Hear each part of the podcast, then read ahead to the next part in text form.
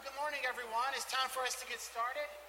As most of you recall, I love when we get a chance to greet one another. So if you would mind standing up and let's wave or uh, let a neighbor know you're glad that you're here this morning at the West Irwin Church of Christ. Good morning.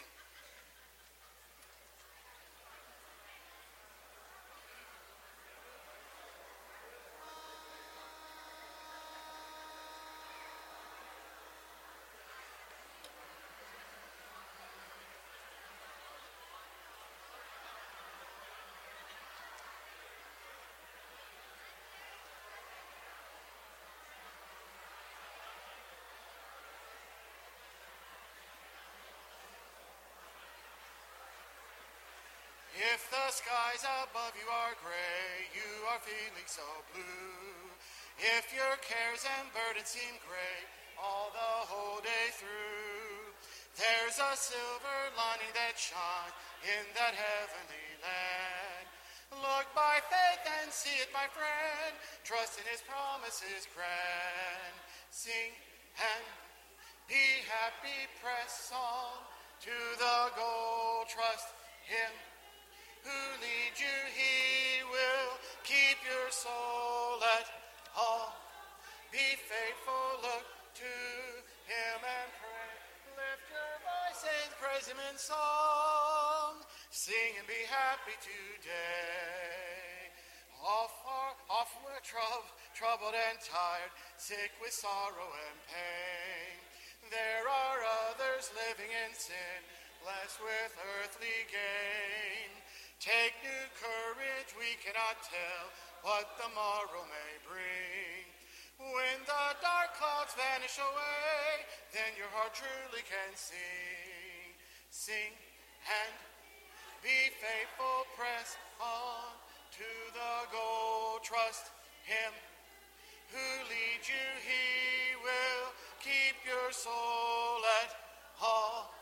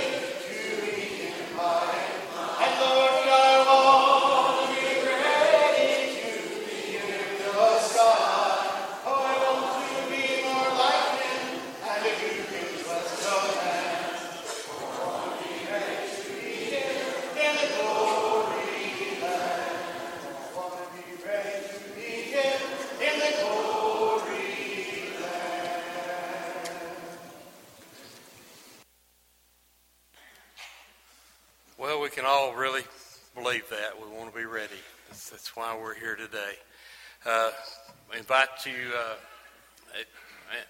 we want to extend a welcome to each one of you that are here today, and if you're worshiping with us online, you're uh, welcome as well. Uh, great opportunity to, to be a part of West Erwin, one way or the other.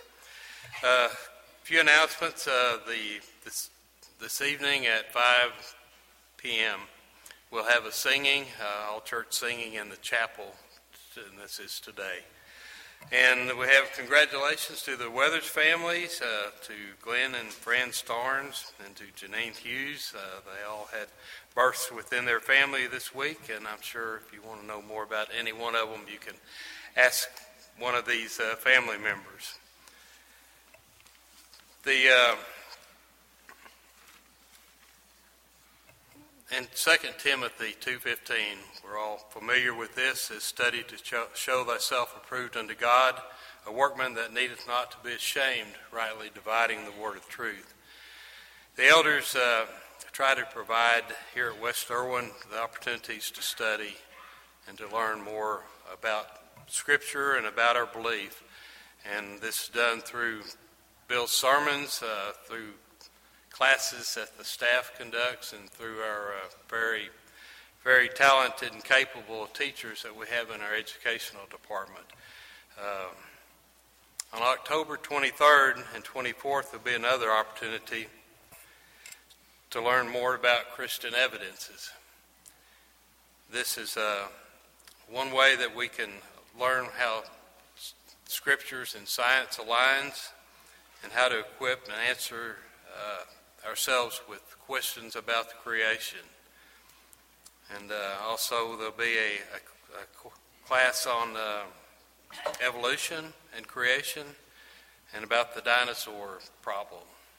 Uh, I guess the problem with the dinosaurs is there is no dinosaurs today. But uh, this is a great opportunity for us to, to increase our faith in, in Scripture. Uh, Kyle Butt with Apologetics Press will be here for those two days. And uh, if you would, invite your friends and family members that would uh, benefit from this. There's brochures, as we've said before, in the, in the foyer. Take some of those and, and pass those out. Um, and probably being a little optimistic, but uh, we'd ask our, our church members to park in one of the remote parking areas and leave room around the building for our visitors and guests. Some of them, it'll be the first time that they'll be here at West Irwin, and we need to uh, make sure that they uh, have a place to park up close. The uh, one other thing, uh, the Christian Homes Fall Dinner and fundraiser that had been originally scheduled for October the 19th has been uh, postponed. There were some, some problems with that, and they postponed that. So if you were planning on going, uh, uh, keep check for a new date for that. If you would, let's uh, begin with prayer. Father, we come before you this morning uh, with, with grateful hearts that you are our Father, that we can bring our petitions and wants and needs to you, that we can offer our thanksgivings for all that you've done for us. Father, you've provided uh, a way of, of life eternal, eternal with you. Father, we're so thankful for Jesus and for the blood that he shed that cleanses us from our sins.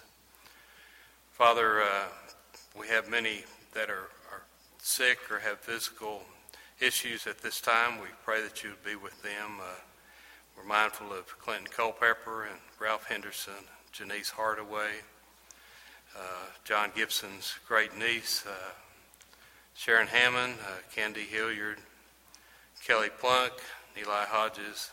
Father, there are others. Uh, you know them, and uh, we ask that you'd be with them and heal them and uh, return them to their health if it's thy will. Father, we're thankful for the, the new births that uh, have been announced today. We, we pray that you'll be with those families as they raise these children. Uh, we pray that they will raise them to uh, always honor and, and, glorify you. Pray that they will teach them uh, teach them your ways and write their your words of love and courage and, encouragement and salvation upon their hearts. Father, uh, it seems like we've lost a lot of our, our loved ones and church family members and family members lately. We pray that you'll be with those that have lost loved ones lately or who have had services for them uh, recently. Father, we continue to pray for the family of, of Brian Brown after his death, for the Hughes family after the death of James, for Rusty Lay and the passing of his mother, and funeral services that were yesterday. Father, we're mindful of the Fennell family and the recent loss of Pam's father, David Miller. We pray that you'll be with uh, that family and the Miller family. For Mike Martin and the death of his brother Steve, we ask for your blessings upon them. For the Starnes uh, and the death of their brother-in-law and the Carnathans and recent death of, of uh, Susie's cousin. Father, and for the recent death of uh, Davy Carter's cousin's wife. We pray that you'll be with them. And also the, the Bo Stevens family and the passing of, of John's father, Bo. Father, we pray that you'll be with the Charles Valentine family. Uh, both Charles and, and Bo were, were great servants in your kingdom and, and uh, spread your word throughout many areas in, in this country. Father, we pray that you'll place your loving spirit of comfort around these families, that you will uh, comfort them in, in, the passing of their loved ones, and that you will continue to be with them in the days to come. Father, we are mindful of the situation in our nation today. We ask that you would be with our nation, that you will be with our state and, and our community. Pray that the, the elected and appointed officials that have influence or control over many aspects of our lives, we pray that you'll be with them. We pray that they will not be, be prideful, for we know the, know the, uh, what the Scripture says about pride, that a man's pride will bring him down, that will bring him low But to honor will uphold the humble in spirit. We pray that they will not be lazy or encourage laziness. For your scriptures tell us a man will not, who will not work should not either eat. And we pray that thy will, that we pray they will not uh, seek power to be first, for we know that you have told us that the first shall be last and the last first. Pray for their humility. We pray that they will serve to bring honor to, to our country and all it represents, not to be prideful. And we ask, Father, uh, that not only our leaders of our country, but us as individuals, that you will help us not to be prideful or lazy or search for power, but to be humble. Help us to bring honor and, and glory to you who we serve. Father, uh, this all begins with us. We pray that you will help us in our, our uh, daily walk with you. Please forgive us of our sins uh, and help us overcome weaknesses in our lives to be more like Jesus. Through his name we pray. Amen.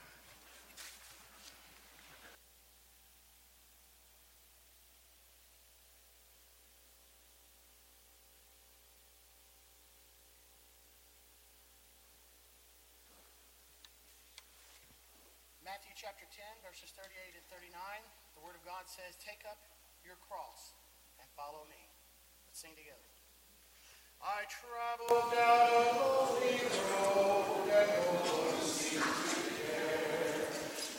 road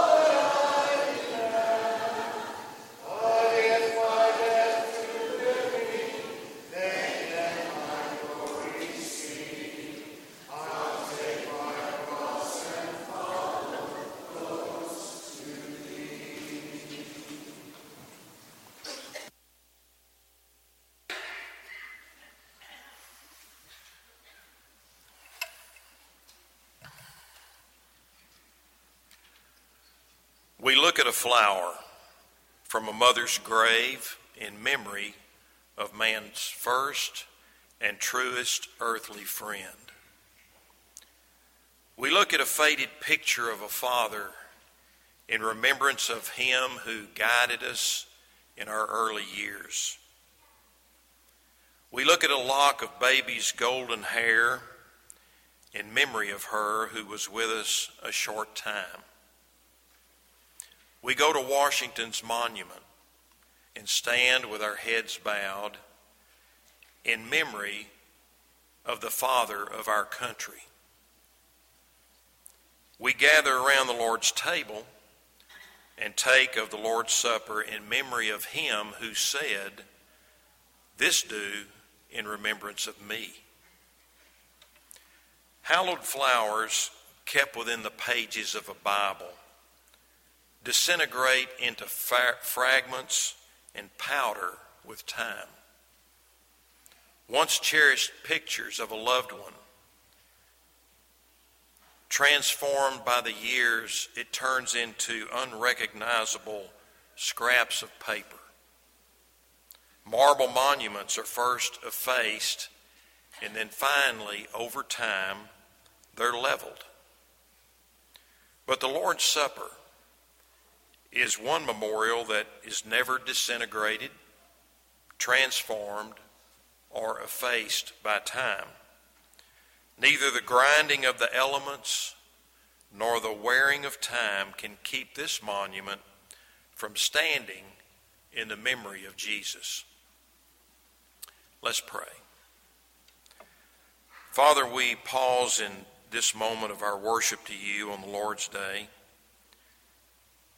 to partake of the Lord's Supper.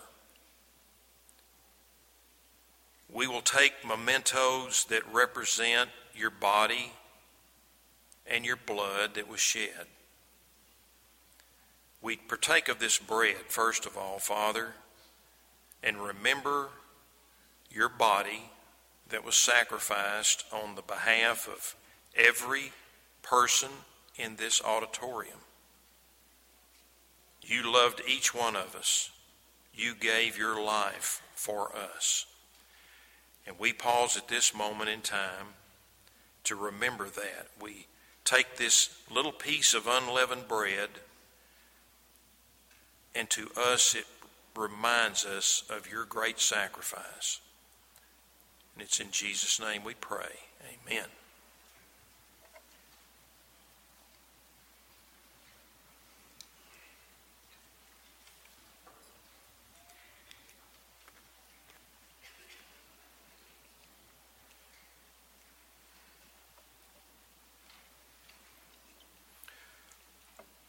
Father, we continue in this memorial feast.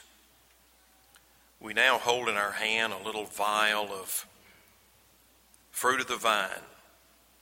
And as we partake of it as Christians, it represents the blood that you shed for us, for every person in this auditorium. Again, I'll say it, you loved us and you gave your blood. And it is through that blood that we have hope of eternal life. So, Father, thank you. We appreciate what you did for us. We'll never understand the, the love. And we just hope we can show our gratitude as we now partake of this fruit of the vine in memory of that blood. In Jesus' name we pray. Amen.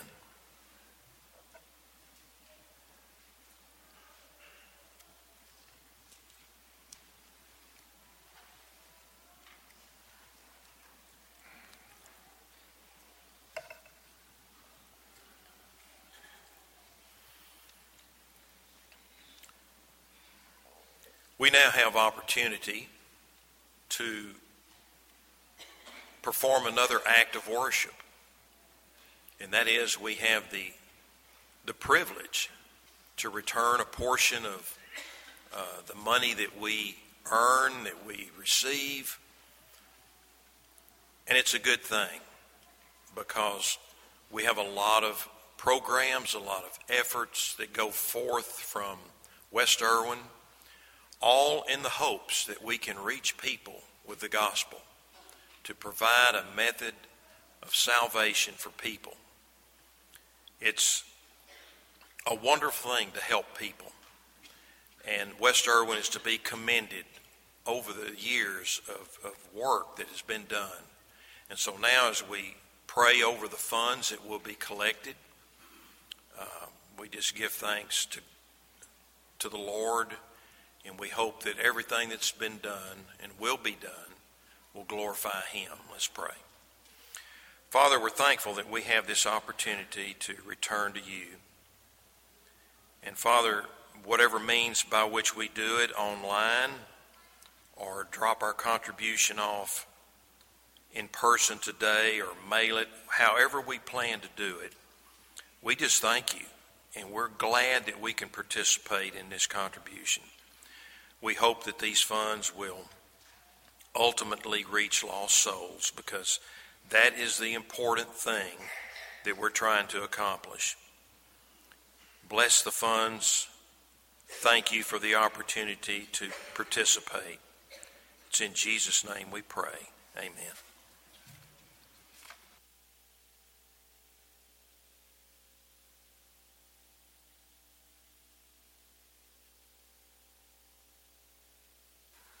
Let's sing Jesus Loves the Little Children while ours come up for kids' time today. Jesus loves the little children, all the children of the world. Red and yellow, black and white, they are precious in his sight. Jesus loves the little children of the world. Jesus died for all the children, all the children of the world red and yellow, black and white, they are precious in his sight. Jesus died for all the children of the world. We'll sing about how Jesus rose for all the children in just a little bit. We may have a few more that will come. Um, but I want to teach you something, and then I want us to sing a really fun, familiar song, okay? We have a special thing coming up in two weeks. That's two weeks, actually 13 days. And it's going to be a lot of fun for you, and it's going to be a really good thing for your family. And so I want to teach you a question for you to ask your family members, maybe your mommy or daddy, maybe a grandparent, someone else. And I want you to repeat the question after me. Okay, are you ready? Here's the question Are we registered yet? Can you repeat that? Ready? Are we registered yet? Okay, I want you to ask your family when you go back or later on this afternoon, and we'll practice that at the end before we go to our seats. Now, what I want us to do, because what this special event is going to be about, it's going to be about God's wonderful creation and how He made everybody and how He saved us all. And one of the fun fun songs that you all sing that Mr. Bill is going to try to lead today is Arky Arky. Y'all all know that one, right? Okay, now there's about 116 verses. So what we're going to do is we're going to sing the rise and shine part first, and then we're going to sing the rise and shine part at the end. But in the middle, we're just going to sing that whole story about Noah and the ark. Okay? Are you ready? Take a deep breath. Mr. Bill, take another deep breath. okay, ready? Rise and shine and give God the glory, glory. Rise and shine and give God the glory, glory. Rise and shine and give God the glory, glory, children of the Lord. Lord said to Noah, There's going to be a floody, floody. Lord said to Noah, There's going to be a floody, floody. Get those children out of the muddy, muddy children of the Lord. Lord said to Noah to build him an arky, arky. Lord said to Noah to build him an arky, arky. Build it out of gopher, barky, barky children of the Lord. The animals, they came in, they came in by twosies, twosies. The animals, they came in, they came in by twosies, twosies. Elephants and kangaroosies, roosies, children of the Lord. It rained and rained for 40 days and nights and days. It rained and rained for 40 days and nights and days. It almost drove those people crazy, crazy children of the Lord. Noah, he sent out, he sent out a dovey, dovey. Noah, he sent out, he sent out a dovey, dovey, dovey. Said, There's blue skies above, above, children of the Lord. The sun came out and dried up the landy, landy. Sun came out and dried up the landy, landy. Everything worked out just dandy, dandy, children of the Lord. So rise and shine and give God the glory, glory. Rise and shine and give God the glory, glory. Rise and shine and give God the glory, glory, children of the Lord. Well, that was a great duet by Mr. Michael and Mr. Bill. So that was a lot of fun. That was a lot of fun. Thanks for joining in. Now, I taught you a question. Do you remember it? What was it? Are we registered yet? Okay, go ask your family about that while we sing the last verse of this song, and then you can also go to our children's worship and blast, okay? Jesus rose for all the children, all the children of the world. Red and yellow, black and white, they are precious in his sight. Jesus rose for all the children of the world. I had the best seat in the house. That was awesome. Let's sing ancient words and then we'll have our lesson this morning. If you find it convenient, we encourage you to stand uh, as we sing ancient words. Holy words, long prepared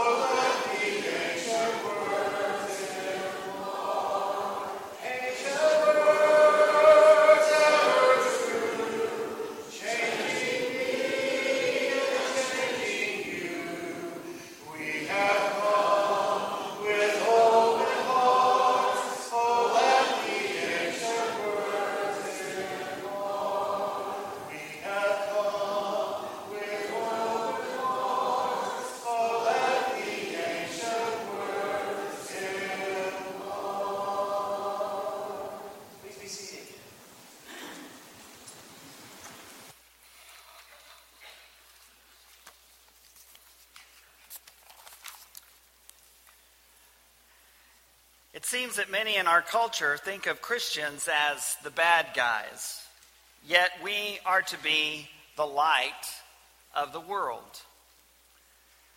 Last week we began a sermon series, How to Be Good Bad Guys.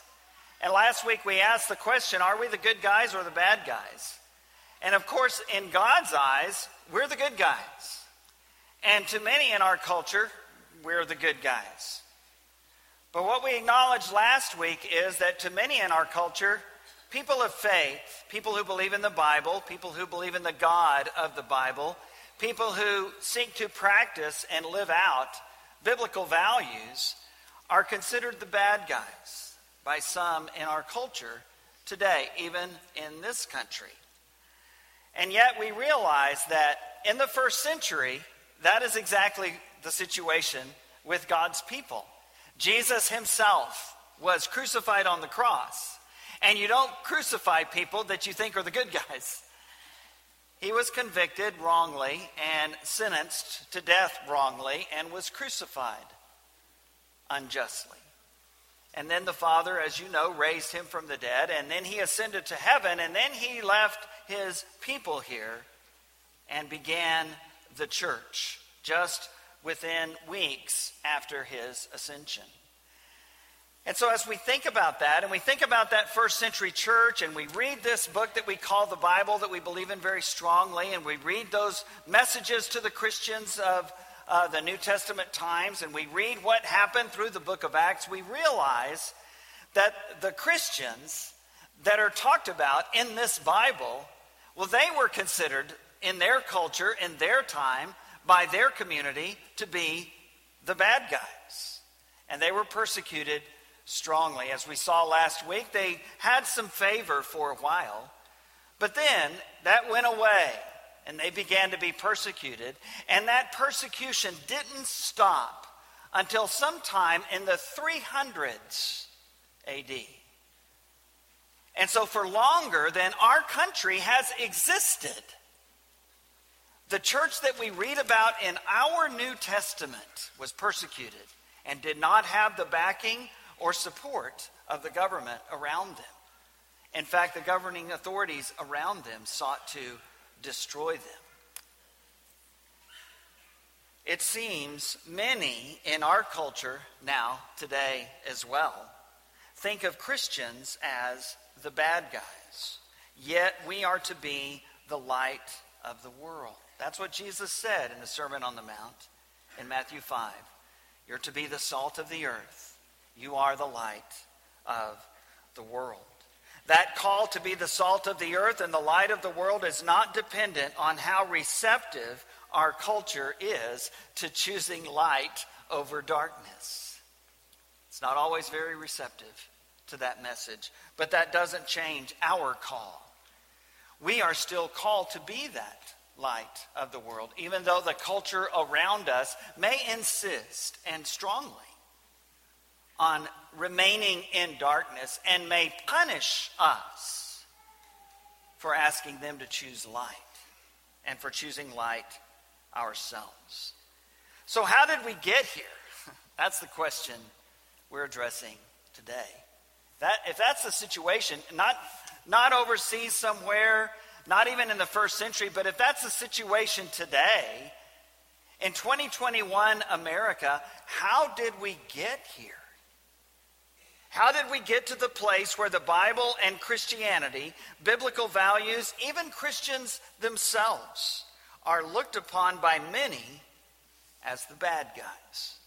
Sure, there are a lot of reasons. I want to share three things today that speak to that question how did we get here? First of all, it is partly because of the cultural shift away from respecting biblical values and Christians. We've seen our culture, even if our culture never officially completely lived by those values or were active in their Christian faith themselves, it seems in the history of our country, for the most part, biblical values and, and Christians have been respected by our culture, but we've seen that no longer be the case for many. And so there's been a cultural shift away from respecting biblical values and Christians.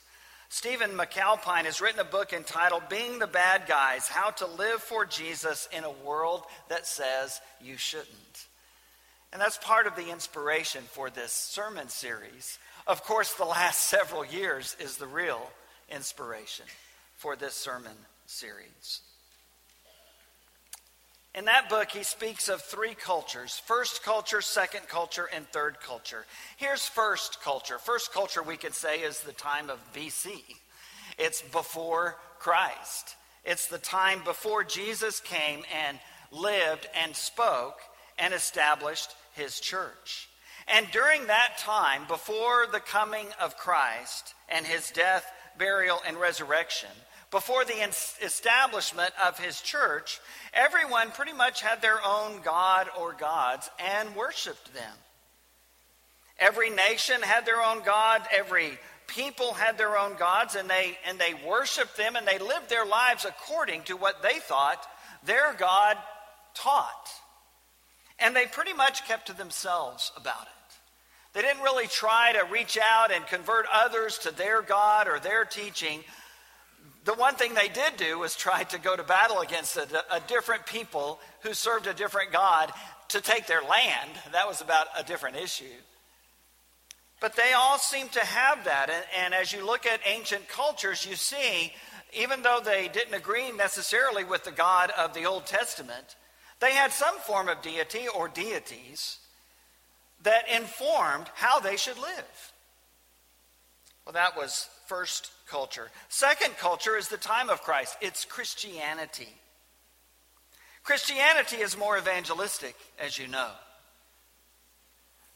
Christians were not just uh, uh, persuaded to follow their God and their Lord Jesus Christ and live according to his teaching, but they understood that a part of that teaching was to spread that message. And so there was a deep evangelistic part to Christianity that really hadn't been seen on the world stage. And Christianity was committed to equality, but equality in this sense. Equality in the sense of John 3:16. For God so loved who? The world, not the Jews. For God so loved the world that he gave his one and only son that whoever would believe in him would not perish but have eternal life. Acts 17, verse 30, as, as Paul was speaking in the center of pagan worship in the Greek and Roman world in Athens, Greece, in Acts 17, verse 30, he said, The time of this ignorance, this worship of false gods, creation rather than creator, the time of this ignorance, God was able to uh, wink at, he was able to endure but now he commands all people everywhere to repent. So there's a sense of equality in that this message is for everyone. As we sing sometimes, the gospel is for whom? For all. The gospel is for all. And Christians took that seriously and still do. And so that was second culture. It was Christianity uh, in a very evangelistic sense, but in a culture that still had beliefs about deity. And that was pretty much the case from the time the church was established until not very long ago.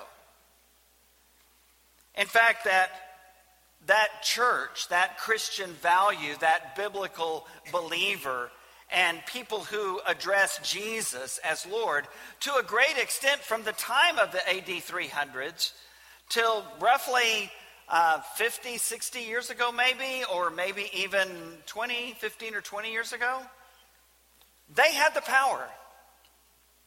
The power in the Western world, if we want to say that, Western Europe, including the United States, the power was held by that group. People who believed in the Bible, even if they didn't uh, do what it said or perhaps understand it correctly. People who worshiped Jesus as Lord, or at least claimed to, they were the ones that had the power and authority. Not just in government, but in culture. Well, that's changed. And so that brings us to third culture. More and more, third culture, it seems where we are now is in a post Christian reality. And that's not to say that before everyone who claimed to be a Christian actually was obedient to the will of God. That's not true. That's not, that's not true. That's a head in the sand kind of observation.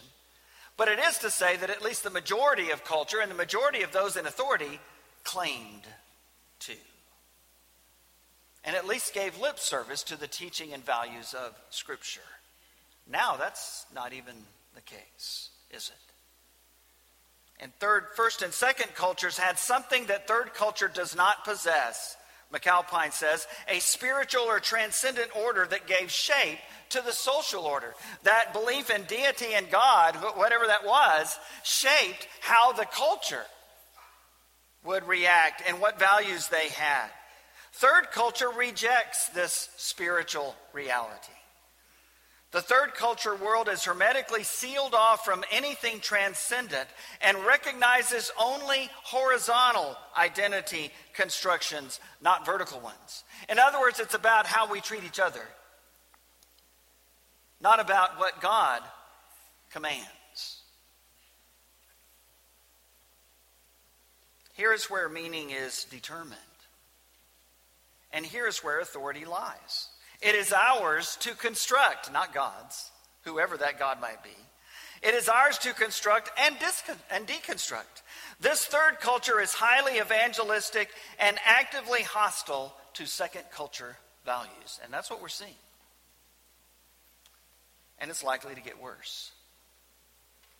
While I don't agree that all in our society are like that, I do believe that that is a dominant position today, and it never has been in this country at least. In other words, before Christianity, you had many religions and nations, pagan and Jewish. Then Jesus came and established his church, and over time, that became the predominant religion and cultural model for most Western nations, including the United States. Both first and second cultures acknowledge some spiritual vertical responsibility and source of life and law. For many today, however, especially from a practical perspective, they may not admit it, but this is how they live. The vertical no longer exists. The truth has been replaced by what? My truth or your truth. And there is no transcendent being that defines what truth is. You can get a peek at the God that many people serve today by looking in the mirror. For many today in our society, there is no responsibility to God or His Word, but it's actually what, what's best for me? What works out best for me? What do I want? What makes me happy? That's what rules and decides how I live my life in our communities today. Not what does God say? What does God's word teach? Those who believe in a creator God, including, I think especially today, the God of the Bible, are to be rejected and condemned in active, hostile ways. And we're beginning to see that, and I think we'll see it more and more. And in the world of 24 7 technology, communication, and propaganda, all of which that group is very good at. Putting the truth and values of God's Word and Christ's church into the discussion is our difficult task today. That's why one of my largest frustrations over the last 10 years or so has been the media, because they have discovered their power. They have discovered that if they're not objective, if they're just very subjective in how they write headlines, the stories they cover, the things they say about the news that they report, if they do that based on what best benefits their agenda, they have great power. Because there's really no God to answer to, no word of God to call them into account. And what we have to do is we have to get in the mix and put God's message out there as well. And that's hard and we may pay a price for it. Well, in addition to that shift, secondly, there is a cultural and church shift away from the community to the individual. Let me repeat that. There is a cultural and church shift away from the community to the individual. And you notice I said cultural and church shift. Because it's not just those out there that are emphasizing the individual rather than the community. It's us, it's our individual members. The biblical perspective, however, has always emphasized the community over the individual and neighbor over self. From the time of Deuteronomy 6 that many of us are studying in our Bible classes, where God called on the community to be concerned for each other and for their children and their grandchildren, and transferring that message to the times of the New Testament church and today. God's people and the biblical perspective have emphasized community over individual neighbor over self. Our culture and even the church, to a degree, have shifted away from that to emphasize the individual's rights and preferences. Don't think that has infected the church? Try talking to someone who doesn't like the sermon the preacher preaches. Try talking to someone who doesn't like the songs the song leader leads. It's not about community, it's about my preference, what I like. Not what might speak to someone else, even if it doesn't speak to me. Our shepherd, during our shepherd's prayer time, Jay Bynum shared the thoughts from Jesus in Matthew 20, verses 20 through 28, when he said, The first shall be last, the last shall be first. You want to be the greatest? Then be the servant. Is that what you hear in our culture? No. In Luke 9, as Michael shared from Matthew 10, Jesus said, Deny yourself, take up your cross, and follow me. And then several other scriptures are on your outline that talk about how the first century church was committed to community, telling members to do what is best for the community, to be concerned for each other, to deny yourself, to give up your rights, in effect, in order to help and encourage others. Far from where our communities are today, and to some degree, even the church where we demand our rights. We want things done our way whether it's good for the body or not. That's not the first question. First question is, what do I like? We turn to passages like Hebrews 3 and Hebrews 10, and we hear a very distinctive call. A very distinctive call. In Hebrews 10, he says, 3, he says, encourage each other daily so that you can be faithful. Why? Because being faithful is hard, and because we care about each other in the community and not just ourselves. So be committed to encouraging others, not just yourself. And then in Hebrews 10, he puts it in the context of the worship assembly. And he says, This is why you go to church. And there are some who have forsaken and neglected doing that. But this is why this is important because of the community. Because we need to encourage one another and build each other up to be strong in the faith and to be faithful. And that is specifically what he describes as the purpose of the assembly, the worship assembly, in Hebrews 10 and also in 1 Corinthians 14. The church was meant to live in community. It's one of the things that have been tested most by the pandemic. But it's also one of the things that have been most affirmed and needed in the community. We've seen the importance of the online ability to live stream or record our services and play them, which has been a godsend. It's been a wonderful thing because we have many who still feel vulnerable and, and do not feel like they can take the risk of worshiping in person. And we get that. And we encourage you to continue worshiping online. These are people that are very connected. They worship each week online. They come each week or they do, go online and they make their contribution. They, they get their communion cups.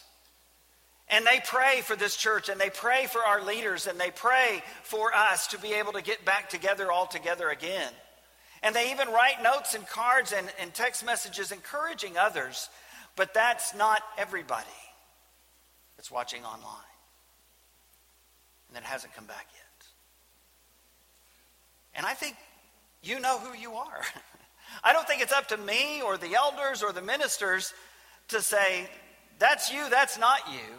I think people know if you've gotten addicted to pajama church, to not getting up earlier, to not making the trip, to be with your brothers and sisters. And it's not because of the risk, it's because it's just easier, it's just more comfortable. That is against everything in the New Testament teaching. Everything in the New Testament teaching is about community.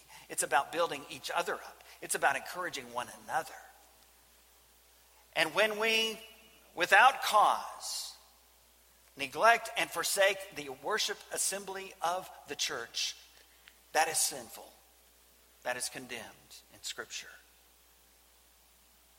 And I have a great idea for those of you that might be watching this that haven't returned yet. If you feel like you can and you should, then I, I think two weeks from now would be a great time during this wonderful event that we have on Christian Evidences. And I would, I would encourage you to have a practice Sunday. I don't know, say next Sunday? To come on back and be with us. Why? Because you need that. And because we need you. We all pay a price when you could be here and you're not here. And that's why God said, let's have a church and not just let's have individuals. That is our call, that is our need. Again, we're very grateful for the online church. For five weeks last year, that's all we had, as you remember. But that's not all we have now.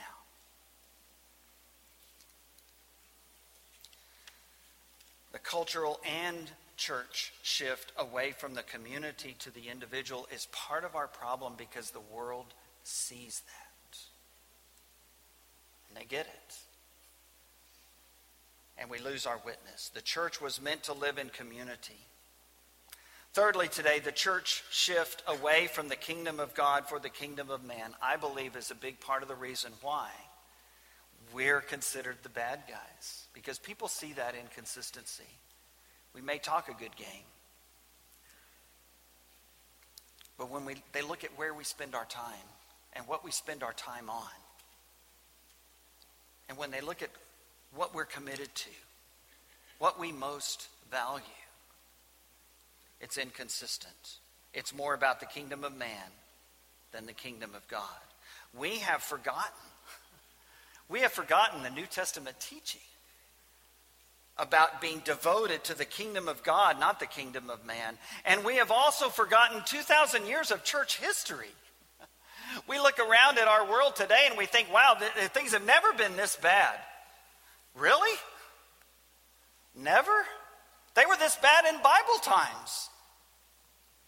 And they weren't told, look, try to try to get a new emperor, try to get a new Roman Senate. You know, if we could just turn those guys around and get our guys in there, we'll be good. Jesus said, Seek first the kingdom of God and his righteousness, and all these other things will be okay. Matthew 6 33. It's on Jesus Christ as the Son of God Jesus said in Matthew 16, verse 18, that I will build my church, and the gates of hell will not prevail against it, much less some government. Jesus made it clear in talking with Pontius Pilate, the Roman governor, the man in authority. My kingdom is not of this world. Yes, you have power and authority. You even have power and authority to put me to death, Pilate, and he did. And Jesus says, but that's not what's ultimately important here. What's ultimately important here is my kingdom, not yours. Figure out how to do yours. But be devoted, first of all, to the kingdom of God, the kingdom that is not of this world. And that very significant passage in Philippians 3 that warns first century Christians and us today and everyone since to be careful about the sway and pull of the world because it puts hungers in us that are every bit as real as what our stomach feels when we're hungry. And when we decide to fulfill those cravings primarily, the cravings of our physical and emotional needs, rather than our spiritual needs, then in the words of Paul in Galatians, haven't, have not we become carnal ourselves? This is the result of the second culture association and connection between the church and the state, starting with the Roman church under the converted Emperor Constantine in the 300s AD, and continuing on to the Holy Roman Empire through Western Europe and certain other areas of the world, and through most of the history of the United States. It is seen in our nation in the connection between the people of God, which is not the United States of America. it's what? The church. The church. Here and in every other country around the world. It's seen in our nation in the connection between the people of God, the church, and the interpretation and application of the political and cultural law of the land, which in our case is the Constitution. It is seen in most of the political leaders and especially in the cultural norms and practices in most of U.S. history. All of those, on the surface anyway, have been connected with God and the teaching of the Bible until now. Until now. The question is what does that mean for us? And what are we most upset about? I'll say more about that in a minute, but let's look back on that scripture in Philippians 3, where it says, Our citizenship is where? In heaven. Oh, well, that was just in the Roman Empire days. Really? That was meant for every day, every people, every citizen of every nation we recognize first of all, first, we are devoted citizens of heaven. And in pleasing our God, we try to be good citizens here. The Bible and its people and values, mostly with exceptions, have had the political and cultural sway and power since the forming of our nation. That is true.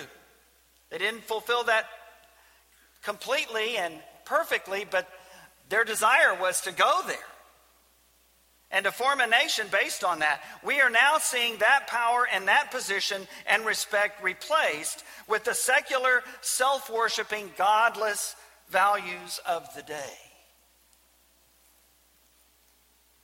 And that's what's going on in our country right now. Our country. I personally have two primary concerns in this moment. I have a lot of concerns. I know you do too. But I have two that are primary, and they may surprise you. This one probably won't. The first is that we will buy into the godless worship of self and convenience, just like Paul warns against in Philippians 3. That we will throw away our inheritance for a bowl of stew, just as Esau did in Genesis 25. It is a real temptation for us to give up our devotion to Jesus Christ as Lord and our obedience of God's word when we see that if we hold on to those convictions, we will pay a price. Now, for some, that price might be an extra hour or two of sleep, or getting dressed when I don't want to, or coming to be around people I'm not sure that I uh, agree with or even like, and, and hearing songs and, and sermons that are not my favorite. And if that's why we don't come here, then we're acting worldly. We're acting based on what we want and the desires of the flesh. The lure of a less threatening, more convenient, self serving life that accepts the ways and pull of the world around us is strong indeed. And my concern is if we won't stand up and do the little things, like just go to church, when they come and want to take our house or put us in jail or put locks on the doors out there, why would we even begin to think that we would make that sacrifice? If we can't sacrifice in the little things now, uh, going to a seminar, gathering with Christians on a Sunday evening to sing praises to our God, if that's too much of a sacrifice for us, what's it going to be like when the authorities come and say, you can't say the name of Jesus in a divisive way anymore? And we decide what is divisive. That's my first concern. My second concern is this that Satan is tempting Christians to be more upset with losing our political power than we are with serving the King of Kings and seeking first his kingdom and his righteousness in the midst of the changing political times. What are we upset about now, today? That it's not like it was in the 50s? It's not like it was 30 years ago? that it's becoming more and more like the New Testament times? Are we upset about that? More than anything else, because Bible believing people are losing their power in this country. Is that what's upsetting us? And not the kingdom of God that can operate whatever the political climate and has for 2,000 years. That's how we respond, not only will we lose what should be the focus of our own lives, but our witness will be deeply damaged as well. The people and community around us will be able to see right through us. They will see what is most important to us. They will know where our emphasis is, what our priorities are, and where our values lie. And they will reject us and our message as just another political lobby or group. And that's how they'll see us if it's not based on the kingdom of God, whatever the political climate. Because he lives, I can face tomorrow. Not because my candidate won, I can face tomorrow. Not because my political party has control of Congress, I can face tomorrow. Because he lives. However, that other stuff works out. I can face tomorrow. Are you ready for the good news? I hate sermons like this. Can I just tell you that? John, if you guys could just erase that out when you put this online, I'd really appreciate it. I hate sermons like this.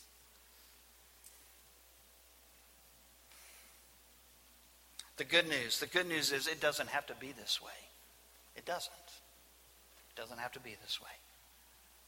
I believe these concerns are answered by our identifying with the church of the New Testament, not the church of this country over the last 250 plus years. Because the church of the New Testament, they lived in that transition time from when the church first began and before Christians were considered good guys by the powers that be in the AD 300s and after. Just as we said last week, if we are thought of as the bad guys by the culture around us, we are in good company. That's exactly how the people of their day thought of Jesus and the first century Christians. First Peter makes that clear. In fact, tells them they think it's strange in First Peter 4 that you live by the values you live by. And they persecute you for it. Hebrews the same. First and Second Thessalonians the same. And then Paul writes this in 1 Timothy 2 when he says, Pray for them. Pray for those leaders. Pray for those leaders that are trying to kill you. Pray for those leaders that are putting you in jail. Pray for those leaders that are seeking to destroy the church. Pray for them. Why? So that we can live peaceful and quiet lives. Why, Paul? Because we really want peaceful and quiet lives? No, because there's one mediator between God and man, the man Christ Jesus, and we want to be able to preach him and live by his word and teach his name in a peaceful and quiet society. But if it doesn't happen, that's not the most important thing. The most important thing is living faithfully according to the Word of God with Jesus as my Lord. And if there's a price to be paid, then we'll pay it. We pray that it won't happen. But our devotion is to the kingdom of God our citizenship is, first of all, in heaven. This morning I was reading through John 13 through 17, that passage where Jesus is about to be taken from them, about to be crucified in front of their eyes. And what does he talk about there? He talks about love and living a life of love, of being servants, of being faithful and obedient, of suffering and persecution. But in the midst of all of that, what does he talk about? Hope, peace, joy. Not because those situations are going to get better, because they're going to get worse. He tells them that plainly. But because he lives, you can face tomorrow. Jesus says, Because I live. And that's what people need today. And they need that from us. They need to see people whose lives are filled with hope and promise and assurance and peace and are willing to suffer for it because they love Jesus so much, because they're devoted to the kingdom of God so much that they have great hope, they have great peace, and they even have joy. even joy. Not because the circumstances are good or their guy won, but because Jesus won and the tomb is empty. Next week, we'll begin looking at how to be good bad guys, beginning with doing our homework so that we can be prepared and have input in the questions and discussions of the day. That's why our seminar is so important and so timely and so needed, because these are the questions people are asking today, and they're asking us. And we can join in the discussion and we can share that this is a very credible book based on all the historical evidence and witness. That the resurrection of Jesus is a very credible thing to believe in. It's still by faith, but it is a credible faith. God has a great history of taking Satan's best strategies and working them out for the good of his kingdom and his people. If our society views us as the bad guys, then our call, as was the call in the first century, is to be good bad guys. We end this morning with this great reminder from Scripture.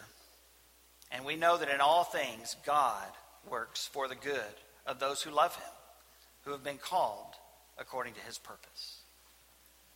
Let me tell you, Romans 8:28 is still true today. And it's not because of who won the last election or who will win the next one. It is because God is at work. And He's at work in and through us. When we live lives of hope and peace and joy, right in the big fat middle of whatever is out there,